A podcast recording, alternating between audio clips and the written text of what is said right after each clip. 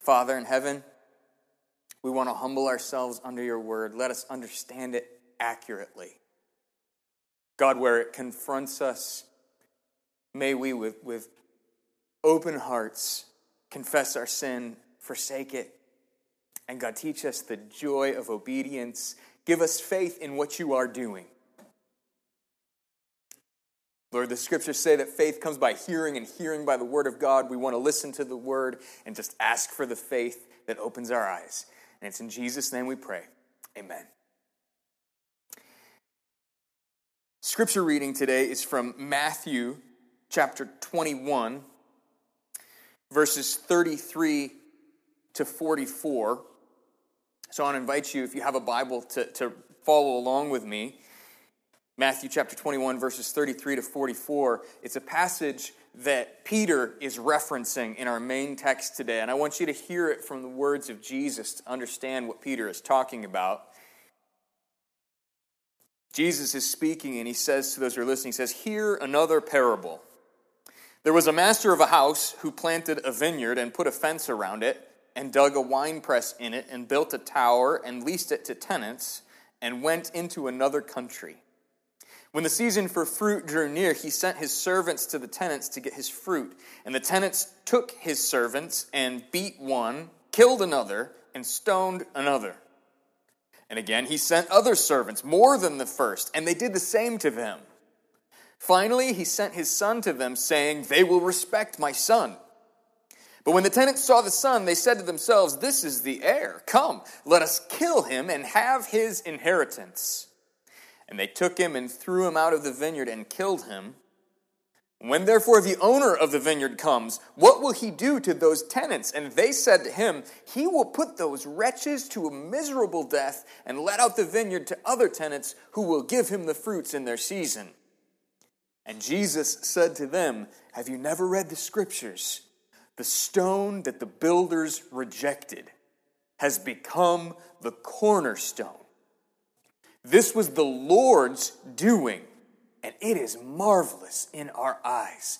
Therefore, I tell you, the kingdom of God will be taken away from you and given to a people producing its fruits.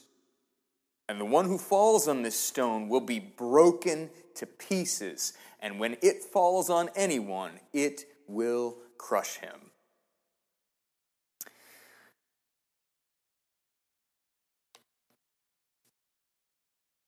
What is God doing right now? What is God doing in our church? What is God doing in the world? And what is God doing in the person of Jesus Christ? As you think about that question, different people are going to respond differently based on how they understand who God is. Some people are going to say, I'm not even sure there is a God. And they would point at the chaos of this year and say, clearly no one has planned this. Some people would say, I, man, I don't know if God is able or willing to do anything at a time like this. And yet, Scripture teaches us that God has a purpose and a plan even in times like these. And ultimately, the question comes down to this What will you do with Jesus? What will you do with Jesus? See, the, the story of the Bible, Genesis to Revelation, is all about God's Son, Jesus. Everything before his birth points to him and anticipates him. Everything after his birth, all the way through Revelation, anticipates his second coming. Everything is about Christ. And the Bible teaches that what God is doing is he is establishing Jesus, his eternal Son, on the throne of David. And one day he will rule in a way where every eye will see and every knee will bow. And the answer to the question, what is God doing? He is establishing the kingdom of God. And the question then becomes what will you do with King Jesus? Will you be ready when he returns? See, the answer to the question, what is God doing, is He is building His church. See, the church is the group of people that recognize Jesus is King. And when He comes and establishes His throne in a public and an obvious way, those are the people who will rule and reign with Him. And God is building His church, and God is building this church here in Holly. Not just First Baptist, but he's also building every church where they look to Jesus Christ as the only hope for salvation. And as they humble themselves under the Word of God, the church will be built. In fact, as I was talking to another pastor, we met together for prayer in the past week. And I said, I believe that God is building our church here, First Baptist Church of Holly, and that He is doing it in the exact way that is best for every sheep that is part of our flock here. He is the good shepherd. He does not fail. And even our own fears and failings will ultimately serve His good purpose to bless every sheep. And so the question that I want to ask you is what are you personally doing with Jesus? And my first point this morning is that we must build our lives upon Him. We must build our lives upon Him. And if you haven't already, I want to invite you to turn to the book of First Peter. And Peter describes what happens for those of us who have already trusted in Christ and describes what God is doing. And I want to invite you to read verses 4 through 6 with me of 1 Peter chapter 2. Peter's been talking about how God has called and chosen his people for his own possession, how he's called them to holiness. And now he says this, verse 4 As you come to him, a living stone, rejected by men, but in the sight of God, chosen and precious you yourselves, like living stones, are being built up as a spiritual house to be a holy priesthood, to offer spiritual sacrifices acceptable to God through Jesus Christ. For it stands in Scripture Behold, I am laying in Zion a stone, a cornerstone, chosen and precious, and whoever believes in him will not be put to shame. That's a promise that you very personally can claim. If your hope is in Jesus, you can have the confidence that you will not ultimately be put to shame. One day, your faith in Christ will be shown to be pure and precious and solid. Peter is saying, as you and I come to this cornerstone, the foundation of the church, that we will be built up together with other living stones. You see, ultimately, Christianity is not a faith that is just about you. As Peter describes God building the church, he says that we are built together. It's not as if my life is placed on the foundation of Christ and your life is placed on the foundation of Christ somewhere else. We are all together being built up into the same building, into the same body. And because Christianity is not ultimately about me, there is something good and beautiful in being part of the church that God is building. We can appreciate perhaps more in this year than at any other time in my life how horrible isolation and loneliness is. How quickly it leads to depression and the good news is God is building a people, a plurality. He's building a family. And the people not only enjoy each other, they enjoy God's presence in them and among them. See, I, I, believe the opposite of loneliness is not being in a crowd of people. You can feel very alone surrounded by other people. The opposite of loneliness is being loved and known. And the greatest joy there is, is to be loved and known by God.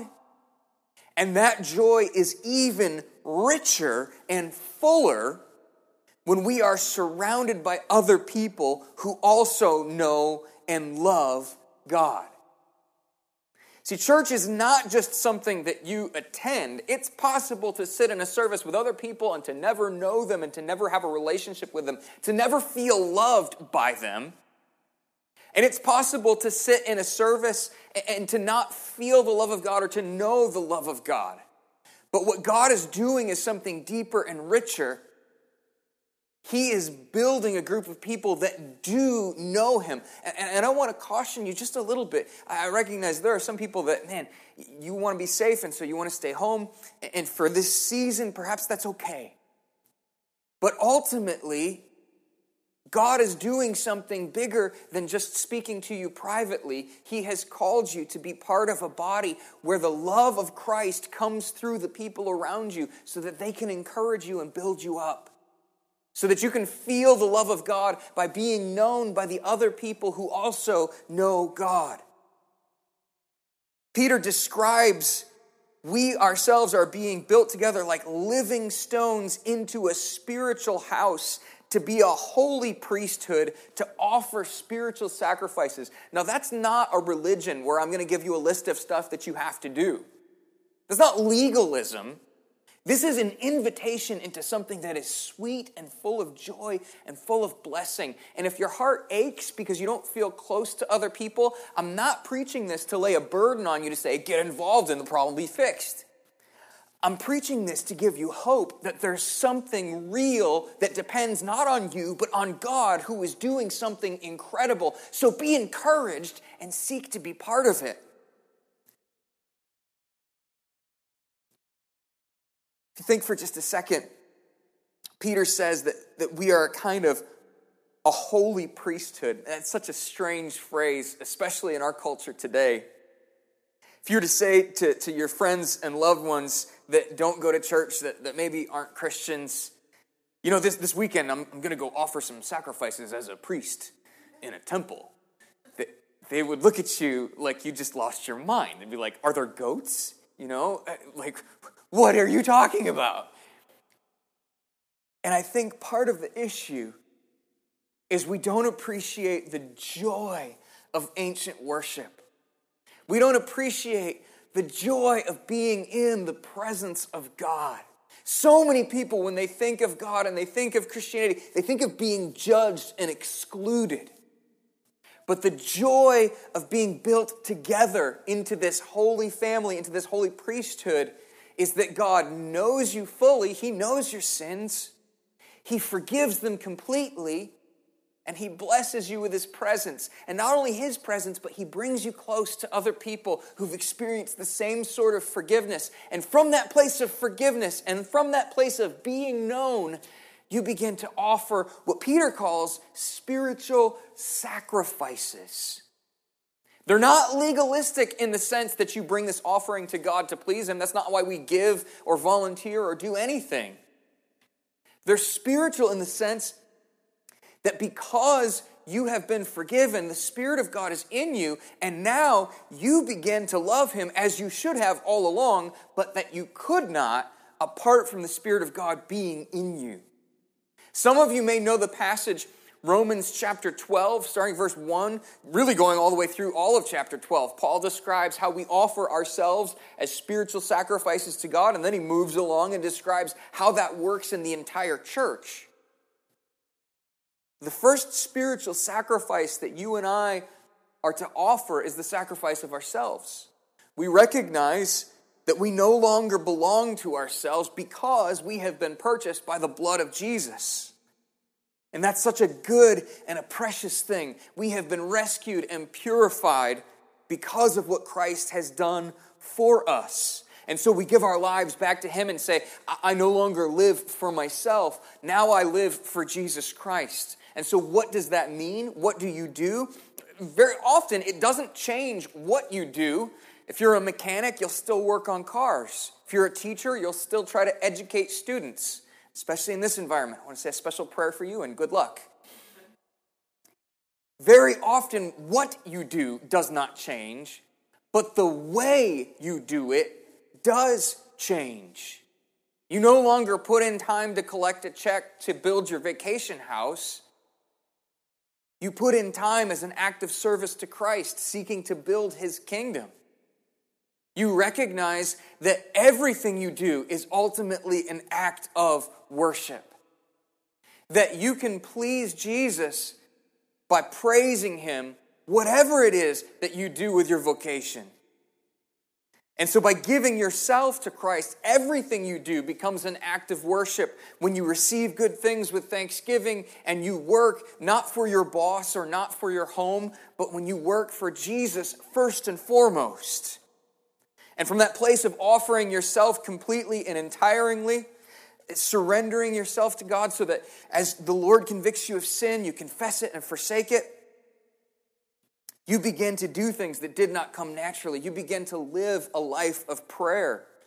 Because you are a priest, you have access to God. You can talk to Him at any time. And you can talk to Him with your own concerns. You can talk to Him about the concerns that other people have. But you are not a priest by yourself. You are part of a group of people. And so you pray not only by yourself, but you pray with others.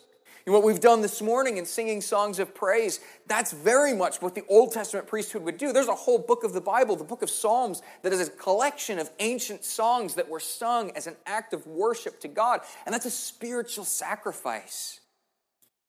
Paul, in the book of Philippians, describes the gift that the Philippians gave him as a missionary. So, so Paul is going around telling people about Jesus.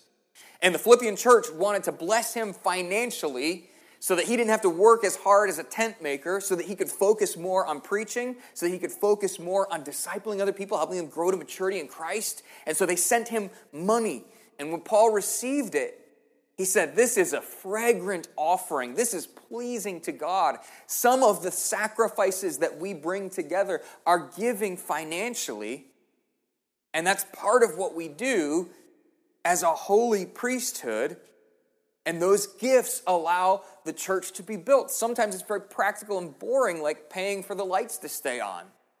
Sometimes, and we're thankful for those lights, sometimes it goes to support the work of missionaries around the world who are working to bless people, whether they are medical missionaries helping serve those who are sick and vulnerable, or whether they are educators like the Chapmans in Congo who are seeking to train pastors to raise up churches around the, the greater Congo area. The gifts that we give, the Bible describes as spiritual sacrifices and so, as we have been called together by God, made into this group of people that share His love, from that place of being known and being loved, we offer these sacrifices. But here's the thing all of us are struggling to feel joy right now for different reasons. Some of you have had one of the worst weeks that you've ever experienced. Some of you have had a few years that have been very difficult and painful. Few people have been out of work, a few people have taken pay cuts. One of the beauties about being in an election year where it seems like no one knows what's going to happen is almost everyone is kind of afraid, right? And in that fear, we have an opportunity to live in faith and to recognize that the fight for joy is not new. You see, Peter is writing and he's describing all these wonderful things that, that happen as you come to Christ, as you believe that he died for your sins and rose from the dead. But his point is not just the wonderful things that God is doing, his point is that the cornerstone was rejected. And you should not be surprised when your life is difficult and joy does not seem natural. Church, I've talked about the church being a loving place, but many people will give testimonies that the church is the place where they have felt most hurt. And that can be absolutely true. We fight for love in our church, not because God is not good and God is not loving, but because we struggle to live in this kind of love. And Peter is saying, look, if Jesus Christ was rejected by men, you need to recognize that your life will face similar trials. That the closer you are like Jesus, the more rejection and isolation you will feel. And there are times where that will even divide the group of people that have come together and called themselves a church. There are going to be times when we seek to be built on the cornerstone and it seems like the building is going to fall apart. And that's because even though we long to be built up on Christ, and even though the foundation is solid and sure, some people reject him. Some people stumble over him. See, not everyone comes to Christ. Look at how Peter describes this in verses 7 through 8. Peter says, The honor is for you who believe, and it really is that simple. Trusting that Christ died for your sins and rose from the dead, learning to walk in obedience. If you believe these things, you will obey them. But Peter says, For those who do not believe, the stone that the builders rejected has become the cornerstone and a stone of stumbling and a rock of offense. They stumble because they disobey the word as they were destined to do. Now, I read the passage where Jesus tells that parable describing how some reject the Son and he kind of foreshadows what's going to happen in his life as he is killed by people who do not believe that he is the Messiah. And he warns that God, in his justice and in his judgment, one day will come and judge those who reject his son. And this is not an easy thing for us to think about. But I want to ask you to pause for a moment. Peter uses the word destined here. Your reaction to these verses might be this is really, really unfair. Has God destined some for unbelief? But I want you to pause for a minute and to remember two things as we talk about those who reject Christ and are ultimately crushed because of Christ. First, Peter has said that God is building his church, but it does not look like it in the first century and frankly, it does not look like it in 21st century America. So for Peter to say that even the rejection of the Messiah is part of God's plan is something that helps us understand what God is doing. You can read, it's always been this way. You can read in the book of Acts, chapter 8. And, and I'm sorry, I don't have this verse up there. Acts chapter 8, starting verse 1 through 4. Look at it throughout this week when the church in Jerusalem was persecuted, the church scattered and people were being executed and imprisoned. You can imagine if, if such a thing existed in the first century, you know, they, they would bring in like a church growth expert into Jerusalem. And they would start talking about how attendance had really dropped off because the Smiths and the Joneses had been fed to lions last week. And that if they didn't make changes, the church probably wouldn't have much of a future. Because it didn't look like God was building his church, it looked like the church was about to be wiped out.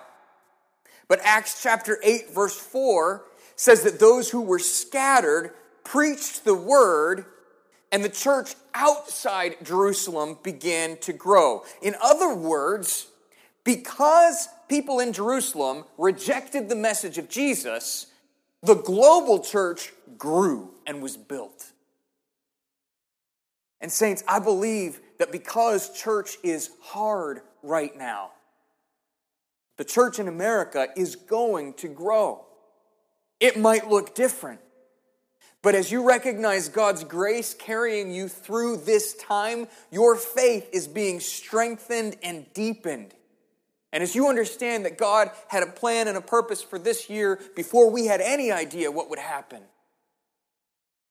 as our faith grows, we will trust Him more and more to build His church here. The fact that He has destined these painful things is a hope that we can build our faith on.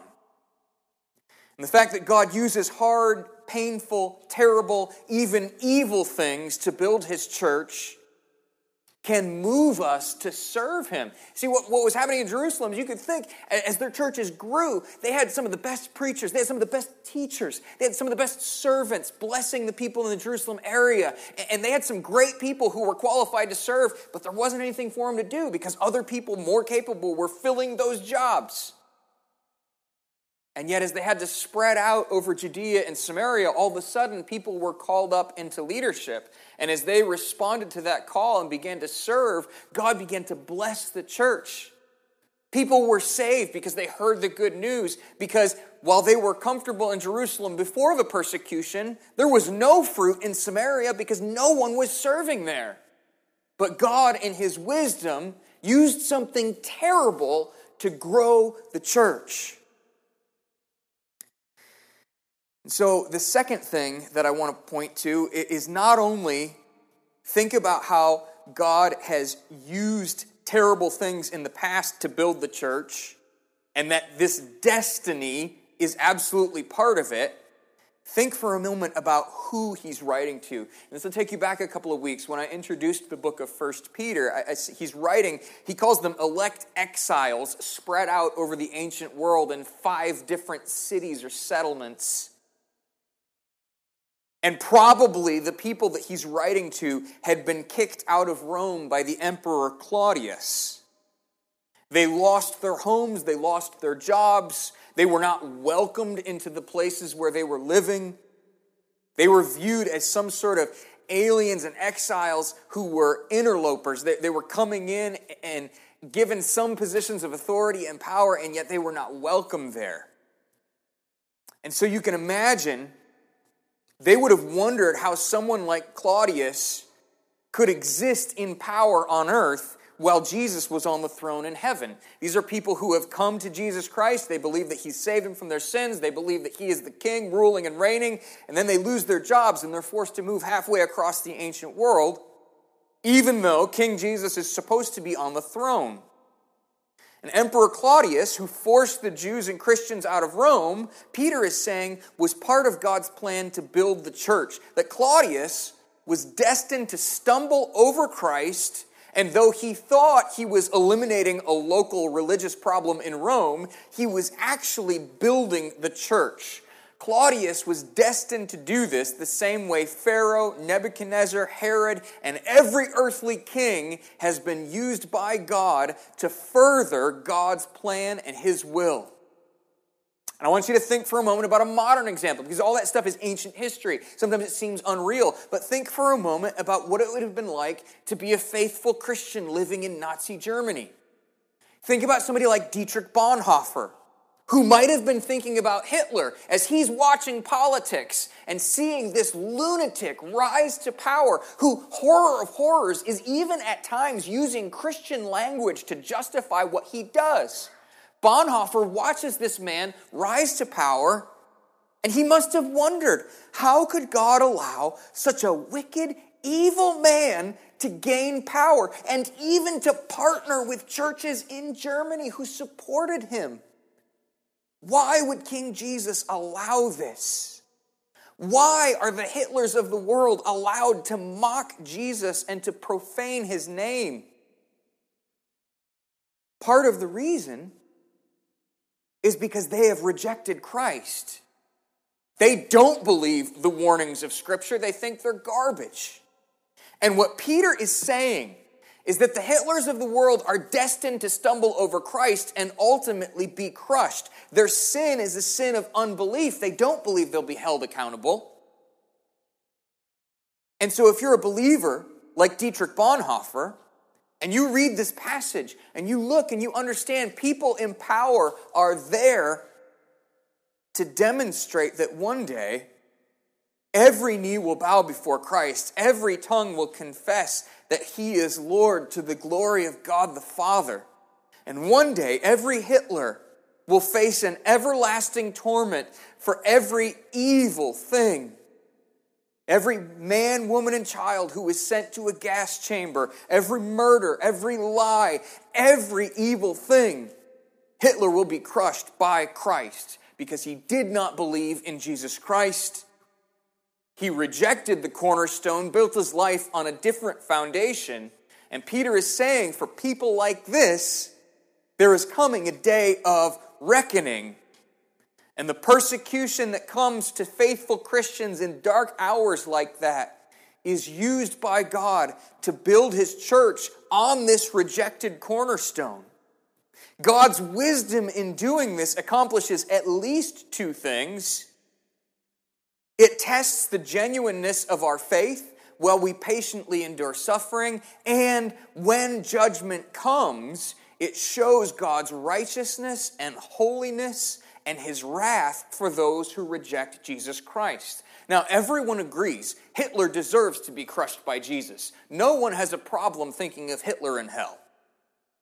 But the problem becomes as we read lines like, they stumble because they disobey the word as they were destined to do, then the question becomes, what about the really nice people we know that don't believe in Jesus Christ? Are they destined to stumble too? Is God fair in this? And here's what I want to point you to to help answer that question. Even this question ultimately helps us understand the salvation that we have in Christ and the foundation that we have. Number one, Peter says they stumble because they disobey the word. They are not seeking to believe, and God says, I'm sorry, I've destined you for unbelief. They stumble because they have disobeyed the word. They've heard the open invitation and said, I do not need it. The reason for God's judgment is direct disobedience to his commands to believe on the Lord Jesus Christ and be saved. There has only been one time in the history of the universe that God has ever poured out his wrath on an innocent, good person. And that was when Jesus Christ died in our place on the cross. Those who stumble are guilty before God because they have rejected the Son of God and they have not believed in Him. This is what ultimately condemns every sinner before God a failure to believe in the Son, Jesus Christ.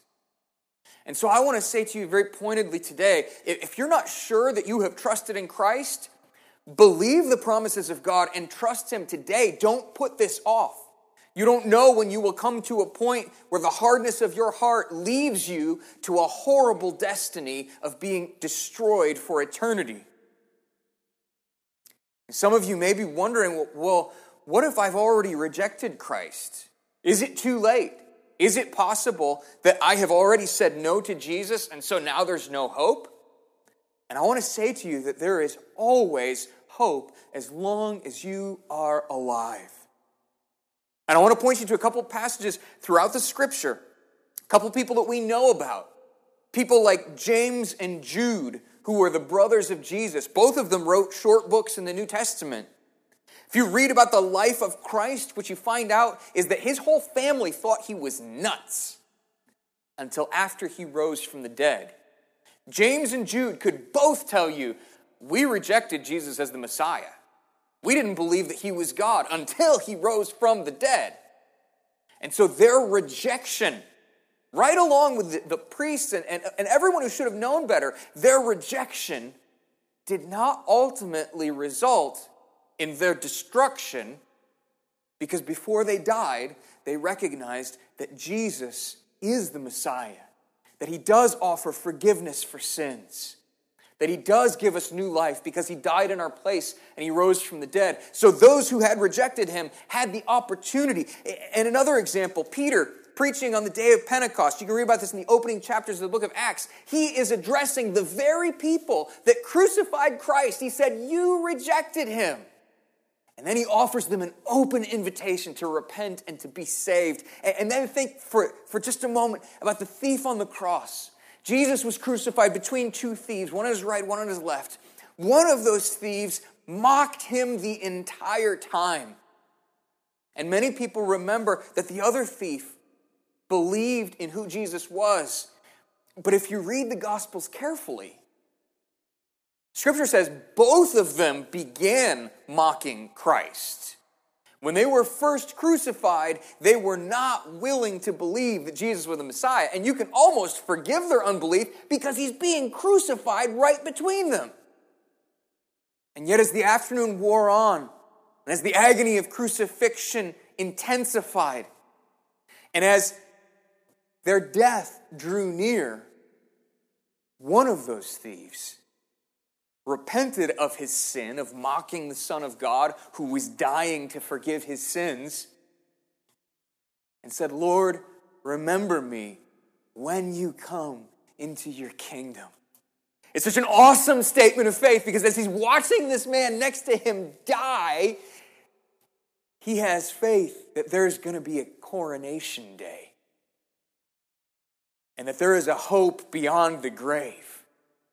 And this thief that just hours before had been mocking Christ and rejected Christ, Jesus says to him, I tell you today, you will be with me in paradise. If you have rejected Christ in the past, know that I am offering you an invitation now to believe and be saved. And if you have life in your body, it is not too late. The scripture says that man is appointed once to die and after that judgment. Right now, God is extending grace to you and patience for you, and you can believe and be saved and have all of your sins forgiven, but do not put it off. Because those who ultimately reject Christ will be completely crushed by Christ. If you are rejecting Jesus, if you choose to continue rejecting him today, be warned you do not know how long you have. Your sin and unbelief will destroy you one day. And I want to beg you do not be unprepared for death. Repent today. Peter gives sweet assurance to all who will believe so that we can proclaim the mercy of God. You see, God has a purpose for those who choose to reject Him. Nothing in His creation is wasted or pointless. For those who reject God, they will ultimately forever show God's righteous judgment as those who believe in Christ receive mercy. And for those who receive mercy, they will understand in a deeper and a richer way that we deserve the same judgment, and it is only by God's mercy that we escape that judgment. And so, as Peter describes that we need to build our lives on Christ and that there are some who reject Christ, finally, this morning, for those who do accept Christ, our mission is to proclaim his mercy. Our mission is to proclaim his mercy. Look with me at verses 9 through 10. Peter says, But you. So he's addressing those who have faith in Jesus Christ. He's no longer talking about those destined to destruction. He says, But you are a chosen race, a royal priesthood, a holy nation, a people for his own possession, that you may proclaim the excellencies of him who called you out of darkness into his marvelous light. Once you were not a people, but now you are God's people. Once you had not received mercy, but now you have received mercy. Peter says, recognizing the terrible future of those who reject Christ, do not be afraid. Recognize you are chosen and beloved by God. How do you know? If your faith is in Jesus Christ, it means God has chosen you. Know that you are deeply loved by God. You are a royal representative. You have been made holy by God, meaning that God has purified you from your sins. He is teaching you to obey so that you don't continue in sin. And you are a people for God's own possession. Don't misunderstand this verse. The whole Bible makes it clear that it doesn't matter who your parents are or grandparents are or what color your skin is. The people of God are a diverse people. Revelation says people from every tongue, tribe, and nation, every skin color are part of the people of God. The point of being a chosen people is that we know that we are deeply loved by God and He will take care of us. God loves you deeply, and God loves us as a church deeply. And what's the purpose of knowing His love? The purpose is to proclaim His mercy. And so, as we think about what we do with this passage of Scripture this morning, my question again for you, as you understand what God is doing in building His church, my question is what are you personally doing with Jesus Christ? Have you believed on Him? Are you part of the joyful people of God? Or are you rejecting him and one day will you be crushed because of your sin of unbelief? The Bible gives an open invitation. It says to believe on the Lord Jesus Christ and you will be saved.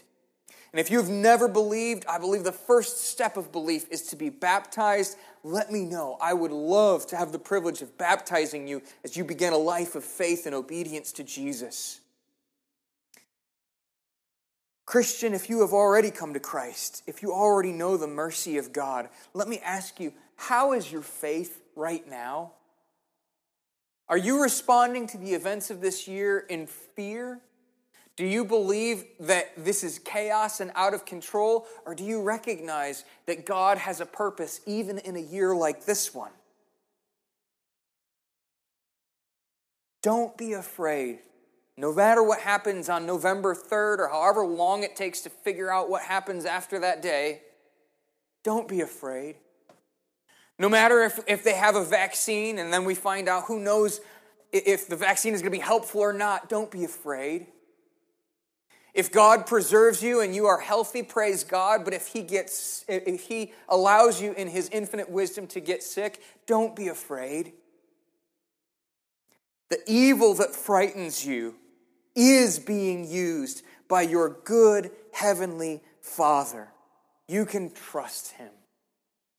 Imagine the Son of God for a moment. In the Garden of Gethsemane, you can read in the scripture about the fear that he felt and his understanding that as soldiers came to arrest him, and he knew that he would be put on trial, and he knew that he would be condemned, that in that dark hour, God was where he always is, on the throne, working for the salvation of his people and the establishment of his king.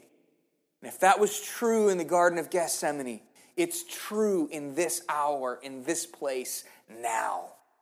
He is working to build his church. The foundation is secure, it will never be shaken and those who trust him will never be put to shame.